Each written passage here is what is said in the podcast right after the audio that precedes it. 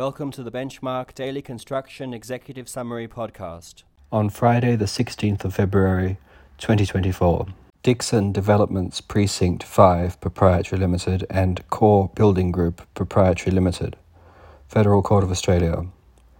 Arbitrator's determination under the Building and Construction Industry Security of Payment Act 2009 ACT void, as the alleged reference date was wrong and the only available reference date had already been used for the previous payment claim. GLP Batesford Holdings Proprietary Limited and 68 Bridge Road Land Proprietary Limited, Supreme Court of Victoria.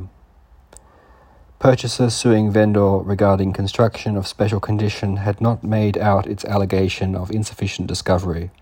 Subpoenas to telecommunication companies lacked a legitimate forensic purpose. Thank you for listening.